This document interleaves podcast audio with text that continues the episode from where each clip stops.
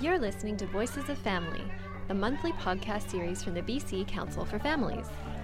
Each month, we bring you thought provoking discussions with notable figures and frontline workers in the family service community. Voices of Family takes you inside family services to hear what's new and on the horizon, making life better for BC families.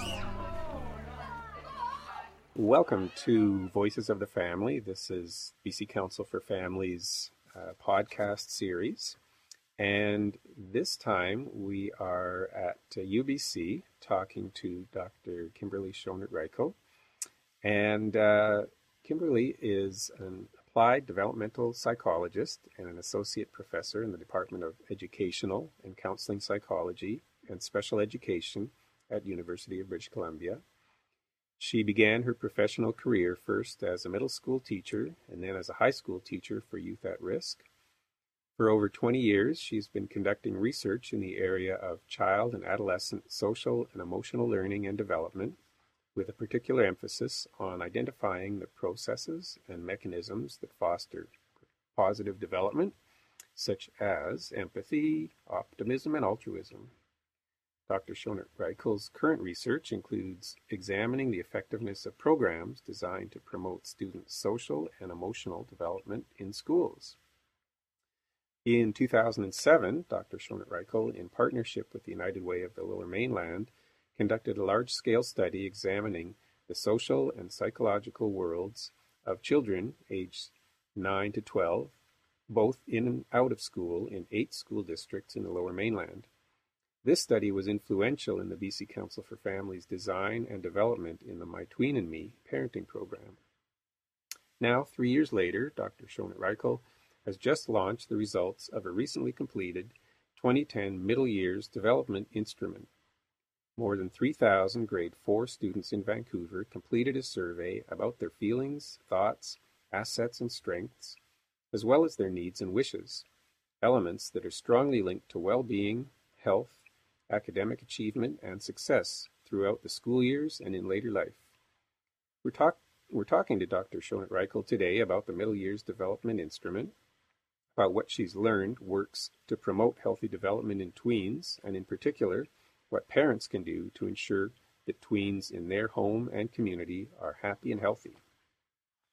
So, Dr. Schonert Reichl, first of all, can you tell me a little bit about why you were motivated to uh, to design and develop the the MDI. What what told you that that was an important?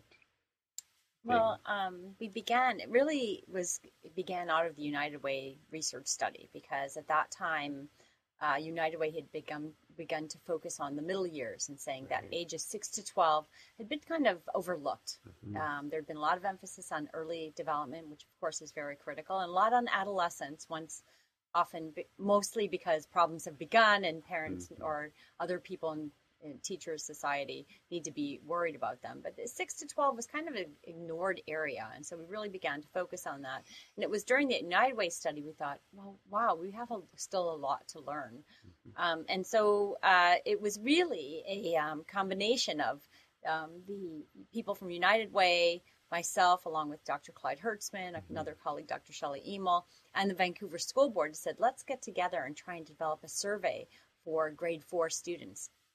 The other thing that really motivated us is one of the other things, besides we needed more information, was is that um, the superintendent at that time, uh, Chris Kelly, actually suggested and said, you know, after kindergarten, you know, we have the EDI, the Early Development Instrument, mm-hmm. which is a teacher report measure of children well-being. Right. But after that time, we know nothing about how children are doing except in grade four FSAs.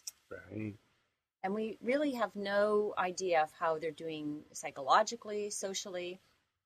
And that was one reason. And the final reason was really knowing from the research and the theory that if you want to prevent problems, you have to st- start young. Mm-hmm. And even mm-hmm. though the early years are important, we also know a number of important changes occur during middle childhood, cognitive changes, children move beyond the families, and there's the right. peer group influence and school. So we really wanted to say, if we know how kids are doing in grade four, then we can identify problems before they uh, before they happen and prevent uh, use prevention strategies. Right, right, yeah, sure.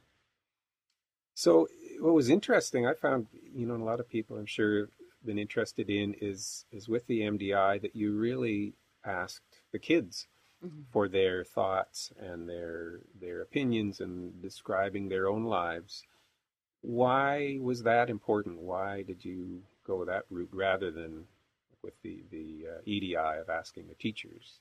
Right. Or um, it's an interesting one because I think people often think that kids in grade four, 10 year olds, or nine year olds, or even for that fact, 15 year olds, mm-hmm. that they, number one, don't really know how they're feeling. Mm-hmm. Number two, will not tell you the mm-hmm. truth. Number three, that their responses are so uh, susceptible to what's happening in that current moment. Mm-hmm. Now, that's a myth. That's uh, right. one that might be a society belief, but actually, when you look at the research, it's it's not true. Um, grade four students, ten uh, year olds, can tell you very much in a reliable and valid or mm-hmm. truthful way what their lives are like. And um, so that was one thing. So we knew that there there was uh, validity in going ahead and using a child self report measure. Mm-hmm. The other thing is is that children at that age.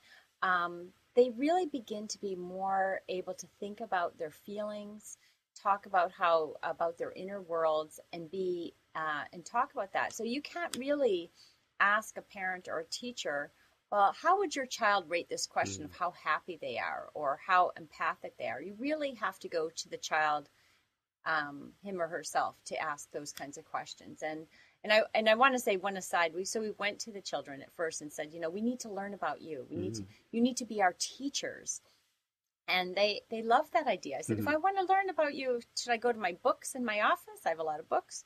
And you know, should I ask your teachers? Should I ask your parents? They said, no, you have to ask us. Mm-hmm. So they really, um, it was quite amazing. I think it was very empowering for them sure. too to to. Uh, but it does put a big obligation on us because they've mm-hmm. told us things now, and we have to move to action. Mm-hmm. Right. Sure. And I did promise that to them. I'd teach other people what they said. And they're gonna call you on it. Yes, and, they will. Follow up. Eh? sure. Sure. Uh, one of the areas I, I, also found really interesting uh, in the study was the the zeroing zeroing in on the five key assets, mm-hmm. and you know there there's been talk about you know in all different areas about um, preventive uh, protective factors, risk factors, but these five assets are really interesting uh, as a real way of, of condensing down um, those kind of factors. Can you describe those a little bit mm-hmm. and, and, where they came from? Well, we really wanted to, in the whole MDI, we really wanted to use a strengths based or resiliency based mm-hmm. approach. So we really tried to look at things that both were, um, that represented strengths. So instead of asking the children how um, unhappy they are and how much they are, have problems, mm-hmm. we really asked them things like, how happy are you with your life how how much how empathic are you or how much do you help others so really focusing on these these aspects that we know from the research and theory that are really important to well-being happiness optimism we ask them mm-hmm. about their optimism which we know is one of the most important personality characteristics people who are optimistic people live longer have better sure. relationships have better jobs but then we also want to look at these assets or what we call these resources in their environment. And we want to look things outside the child, not just um, internally to them. But we identified from the literature what at this age period are the things that seem to make a difference. Mm-hmm. And the assets are actionable targets, are things that we could do something about. That mm-hmm. was critical that we wanted to identify those. So the five assets that we um, identified were, of course, positive adult relationships that we knew that was important. There's uh, there's a a number of studies that document the importance of one significant adult, non-related adult, be it a mm-hmm. teacher, be it a neighbor. Um, that being very important. Of course, parents too. Parents play a central role, and I think that's critical. We also looked at positive peer relationships because we know at this age that peers make a big difference, and there's a large uh, number of studies that talk about children who are lonely, who don't have peer relationships, mm-hmm. or who are bullied. So we had some questions about victimization. Mm-hmm. That was the opposite. So you know, kids who had positive peer relationships or high had um, less likely to encounter victimization in their in their schools. Mm-hmm. Number three, we also looked at um, the positive experiences. Um, in different contexts. So, how much they felt they had a positive experience in their neighborhood, they have a positive experience in their home and in their school. Um, the fourth one looked at um, nutrition and sleep, or mm. that idea of how much. Um, what we know is, um, if, for example, asking them how many days a week do you eat breakfast? Mm-hmm. What time do you go to bed at night? Because mm-hmm. we know both eating breakfast and sleep are have huge repercussions for all types of functioning, not just mm-hmm. academic achievement, but all you know, all all sorts of other indices.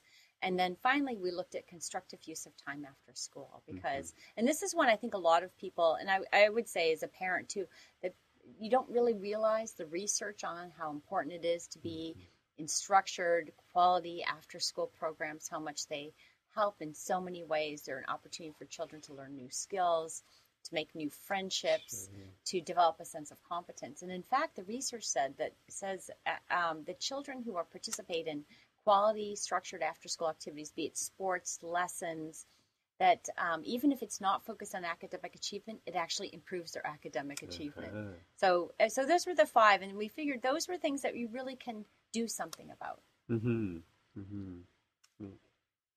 And uh, yeah, I mean the the the exciting thing is to yeah to, to read those and think about those and you know the, the bigger picture outcomes that they do effect. You know that mm-hmm. in, you know, in the report there's references to other studies that that show that okay, if you have these things, that leads to, you know, like you say, uh, you know, academic, but also, um, you know, success in all kinds of areas of life. Yeah, and so. I think um, one thing that was most fascinating is we looked at children who had zero of these assets mm-hmm. up to mm-hmm. all five. And of the children who had none of these that were not didn't score very high on any of having these assets present, mm-hmm that only 21% of those were doing okay. Right. And it went up every, uh, when you have one asset, you were better than zero, two, sure. you were better than one. But by the time you got to five assets, 91% of children mm. were thriving yeah. and doing, uh, or doing medium to well. Uh, so it really says that there's something important about those assets. Um, I do want to mention one thing too, is because mm-hmm. it doesn't always mean if they're present. It's the child's. Remember, we asked about the child's perception. Mm-hmm. So sometimes people might say, "Well, they have a supportive classroom environment or mm-hmm. supportive neighborhood," but if the child doesn't perceive that, so that's mm-hmm. why it's so important to ask the child how he or right. she feels about right. that and see how they're defining it. Anyway, just right. an important aspect sure. to examine. Yeah, for sure. So,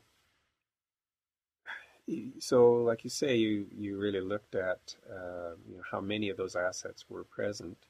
Um, was it was there any surprises as far as as those assets being present in different areas? Um, you know, related to socioeconomic, mm-hmm. um, you know, indicators or you know, were those assets um, something that you saw consistent, or or how, how did that really show up in the, the bigger picture? Well, it's an interesting question because, of course, um, we did find. I mean, there's a couple of things. One thing that, if you have to say, how important were these assets? Were they equally important mm. across the board? And it seems that the most important assets of these were the relational ones. Mm. Supportive adult relationships and positive peer relationships seem to carry more of the weight of predicting the child well-being. So, and you know, that's what we know from decades of research on resiliency and protective factors. Relationships are the key. Mm-hmm. You know how how connected and supported children feel. Mm-hmm. So that's one thing. And then we did find, I, I to me, found a lot of surprises in terms of the social class. I mean, on the one hand, in, in looking at the map of Vancouver and socioeconomic status, there was, and when we just looked at child well-being, and and the other. Aspect I want to mention is we didn't just look is a child not doing well or doing well. We mm-hmm. had they're not doing so well or low in well-being, okay in well-being, but we had the thriving, and I think that's yeah. something or flourishing. That's really what we want to highlight. The idea is that every child should be able to have reach his or her greatest potential. Sure. And that just doesn't mean absence of problems. It means reaching being flourishing thriving you know mm-hmm. so so that's what we found um, so first when you look at socioeconomic status across vancouver you do find that children in higher socioeconomic areas it seems like there's a larger number of children not doing um, uh, in lower socioeconomic areas that a large number of children not doing well mm-hmm. not surprising in, right. in terms of that. But what is surprising is that it's not across the board in the sense of there's children in every single social economic class who are not doing well. Right. So it isn't like the kids who are have the wealth are all thriving and yeah. the kids who aren't are not thriving. Yeah. It's it's across the board in terms of there's children in every area. Mm. And it goes to one of the things that some other research, although we didn't look at is is some of the research by Suniya Luthar, who does resiliency research, who who's has an article called "The Culture of Affluence: The mm. Psychological. Costs of Material Wealth." Um, so that in finding that actually children from the wealthiest areas are sometimes the least happy. Mm and are more likely to once they get in the teen years to use drug and alcohol mm-hmm. more so so anyways there's it's an interesting um, mm-hmm. aspect the second thing that i found interesting was that the assets the presence of the assets so we mapped the assets these four we right. focused on um, across the board and found that although there were some places on lower socioeconomic areas that had absence of some of the of more of the assets than the higher ones but there were places in the highest socioeconomic areas that were low in some of the assets, mm-hmm. and there were places on the the uh, lowest socioeconomic areas that were highest on some of the assets.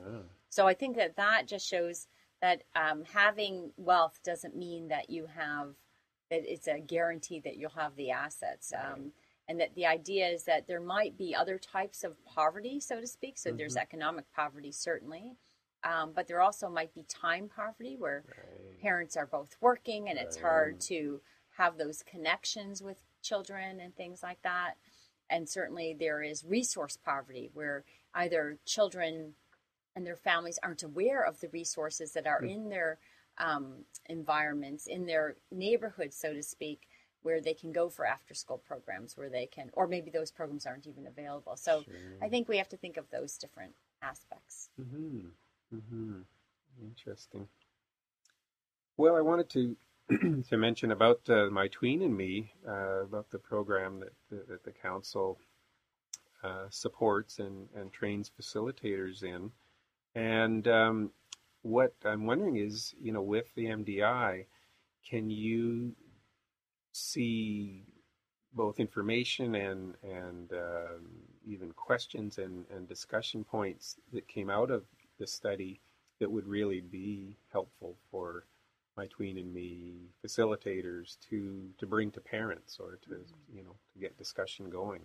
I think there's lots of different mm. elements i think that are critical. Certainly when you go to the assets and talk about the importance of um, positive ad- let's say let's just start with one positive adult relationships right. the research really says as children move out of their you know as they go into school settings, they start encountering other supportive adult relationships, be it a teacher, a coach, um, someone in the church group. There's sure. all sorts of opportunities, and I think if, if parents know, if you know, we can communicate. You know, it's it's it's the rich to get richer in the sense of the more adults that kids feel they have in their lives that support them, who mm-hmm. care about them, who believes that they're going to be a success. That's good, mm-hmm. you know. It's so sure. so that's what the research really finding. So I think the idea of saying, how um, how important it is for parents to even help facilitate those positive mm-hmm. adult relationships by getting kids in activities by um, uh, I think there anyway there's lots of ways that parents mm-hmm. and to know that to recognize that mm-hmm. that's a mm-hmm. good thing if if a child has another adult who they talk about and how important that is I think that's critical sure. the other aspect I I often think of is positive peer relationships and I have mm-hmm. to say um, over the years when I've encountered many different people on airplanes, mm-hmm, even when I had my son Griffin, yeah, I have to say, you know, people who have questions about what do I do with my child who has this friendship mm-hmm. and I'm not sure how it's going, mm-hmm. or they have, you know, that there's they recognize the importance of those peer relationships, mm-hmm. and I think parents have to realize how critical they are in in uh, child well being, and not to to say, well, don't worry about that friend. You can find a lot of other friends, mm, or right. you know, there's a lot of times to to I don't know to maybe dim, sort of diminish the importance of that. Mm-hmm. And I mm-hmm. want to are you know argue here that peer relationships are important. Uh, relationships are important, and parents should um, know about that and, mm-hmm. and how influential they can have on children's well-being. Mm-hmm. And I think um, certainly the overhaul nutrition and sleep. Yeah. I can't, you know, that's just being a parent of two boys, myself, right. a 10 and a 13 year old. And, trying to make sure they have breakfast in the Mhm. morning and they go to sleep on time and you know there's certainly you know um, having a schedule and how critical that is and um, sleep is really really important i know we hear about that but i think Mhm. now there's and i think now with families and the changing nature where Mm. people sometimes work shift work or they have um, you know i know from my experience we don't get home till six o'clock in Sure. the evening and have to make dinner and they get the homework going and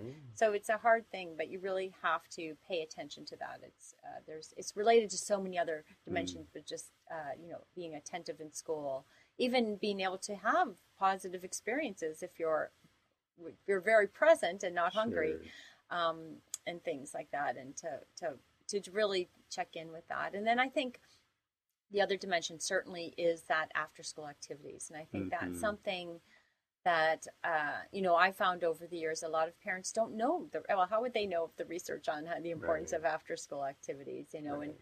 and I think with our society now and the changing nature of n- neighborhoods and Mhm. parents working where kids go home by themselves after Mhm. school and you know certainly they're home and they're safe and they lock the doors and Yeah. that feels good but um, and i don't want to put the onus just on parents because i think parents then if your school or your community doesn't offer Mhm. some some activities and, and it has to be the kids 43% of the kids said they wanted sports activities it's Right. interesting Okay. but a lot of a lot of the children want to learn new things they want to um, i was just thinking i'll give one example so at the school that my youngest son goes to hastings Mhm. uh, elementary school last year they had an after school program it's a community school called chocolate arts Mhm. they partnered with one of the little shops over by there where Mm. after school one day a week they take a group of kids to it was a chocolate shop i forget what it was called to do chocolate arts Wow. no, so there's so many different things, and then and, and my kids have done cartooning, animation, Wow. and cooking, and Mhm. you know, think about the different skills, and Oh, you. yeah. And I think as a parent, I know um, you want to see what your child is is their passion, you Mm. know, and so Yeah. you want to expose them to a lot of different things. So I would say the parents can then start um, getting on communities to Yeah. start offering those. Sure. So you know when when we're talking to parents though, and and bringing up these assets and the, the areas that that we hope that they will encourage or stimulate in their, their families with their kids, do you see any any risk at all of of parents feeling you know if they don't have some of those things in their Mhm. lives if they if some of them aren't an option you know that they're that they may be feeling oh no my my child is not going to thrive is not Right. going to do well because you know that we don't have the option of you know an after school Yes. program or because we can't afford whatever you know uh, those kind of things or because our time pressures don't allow you know that sort of thing do, you, Yeah. do you see that as a- I to well, yeah, of course. You know, challenge. parents. I don't want. I, that's why I said I think I actually believe the onus is on our society to Mhm. to make these things available for all children. Mhm. And I see as a parent who says, you know, I can't, I don't have the money, I don't have the resources. And and I guess I just want to go back to the notion of, of the relationships and how I mentioned earlier um, of when we looked at these different assets of what kind of emerged as the most important were the relationships. And I think Mm. as parents, uh, one of the things very interesting, um, and this is from the, old, the earlier United Way study because we didn't look at the change, is that um, so many children, fourth to seventh grade, when we ask them, they still their parents are the most important to them Mm. And have the most influence and um, you know that's what the children told us of how important parents were Mhm. to them and i think a lot of times especially maybe not grade four as much but certainly as they get a little bit older parents certainly don't feel very important or Sure. very smart or very Yeah. all sorts of things Oh, around their kids sometimes and i think um, to be that loving supportive adult the unconditional love the idea you know we ask the children some questions like is there an adult uh, is there a parent or guardian in your home who believes you will be a success yeah who you could talk to about problems. You know, I think it's so important um, to think of those things and ask, uh, a, you know, as a parent, ask, does my child feel like this about me? And um, and I always, you know, I sort of want to also say the quote I have used from Urie Bronfenbrenner in so many times, you know, really saying every child needs someone in his or her life who's absolutely crazy about them. And and of parents realizing how important those relationships are in that time you know and a lot of times it goes you know the idea of parents who do have a lot of the resources when children just crave the, the time Yeah. to sure. you know anyway so i just i just want to go back to that and talk about how important Yeah. uh, those moments are uh, and to savor them you know anyway Mhm. Yeah, so it's not it's not necessarily focusing on things that cost money or or Right. you know time, but really that that attention, that Mhm. you know the connection, and the the uh, yeah, just the the feeling that the child should have that that parent is absolutely there for them and cares Mm-hmm. yeah about them every minute of the day. So, Mhm. Yeah, sure. No, that's that's a great way to look at it. Um, well, what, how how do you hope that the MDI will be used next? Where do you hope it it, it goes? Like you say, you know, policy kind of things would be great to be influenced by that. But what do you have specific?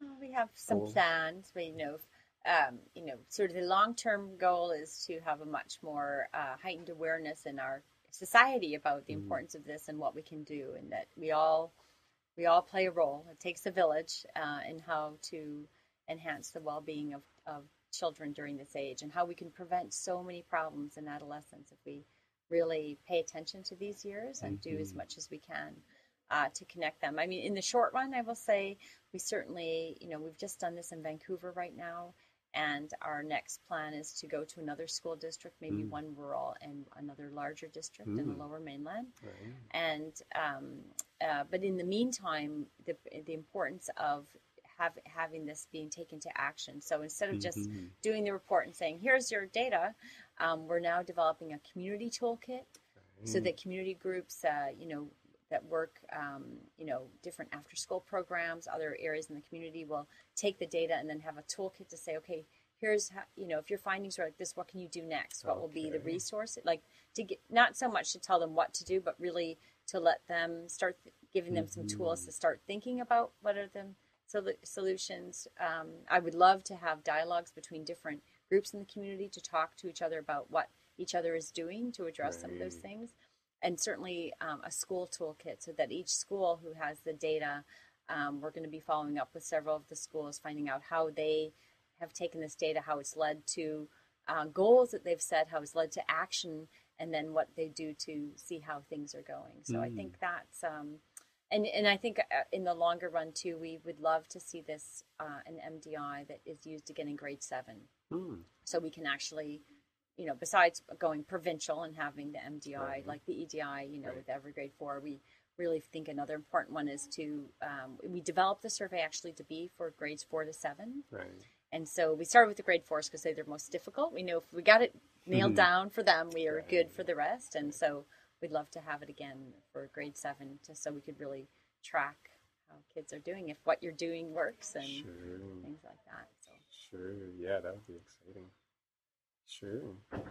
Well, and and just to, to wrap up, do you have any any exciting new projects on the the go, or what's what's your next? Well, I think um, with the MDI, I, I have to say I'm very committed to helping it go to action. I Mm. feel that that's, uh, you know, I think that's one thing we're just now thinking of all the ways we can really help um, mobilize the knowledge to.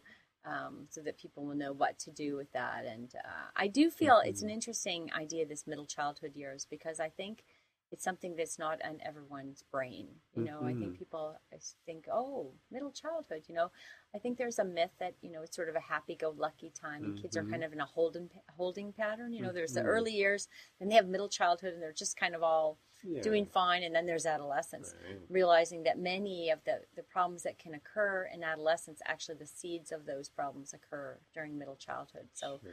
I think raising awareness of that, I think that that's really important. Once the awareness is there, then people will want to move to action. Hmm. And and I have to say, I really want um, us to uh, go back to the kids Mhm. and tell them what we've been doing, and you know, and uh, give them get give them other opportunities to give their input. I think that was a critical factor too. Yeah. um, I hope that in our toolkits that one one or more dimensions will be to go and ask the kids what Mhm. they think of these strategies. So. Sure, sure, yeah, that's exciting. Great. Well, uh, on our, our website, at the BC Council website, we do have other resources for people, uh, articles and research and, and, information for people uh, looking either who are running the My Tween and Me program or thinking about it.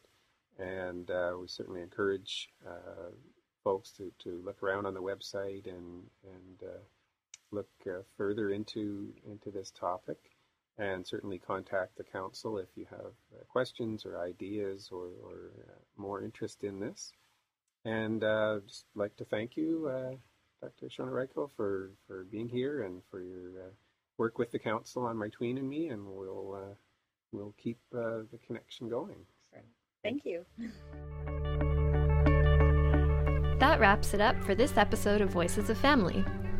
Check the BC Council for Families website next month for another episode on the latest in family services at www.bccf.ca.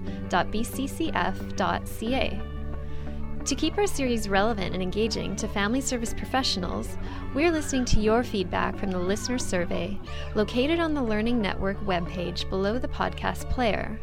Let us know your thoughts on this episode and tell us who you'd like to hear interviewed. Thanks, and see you next time.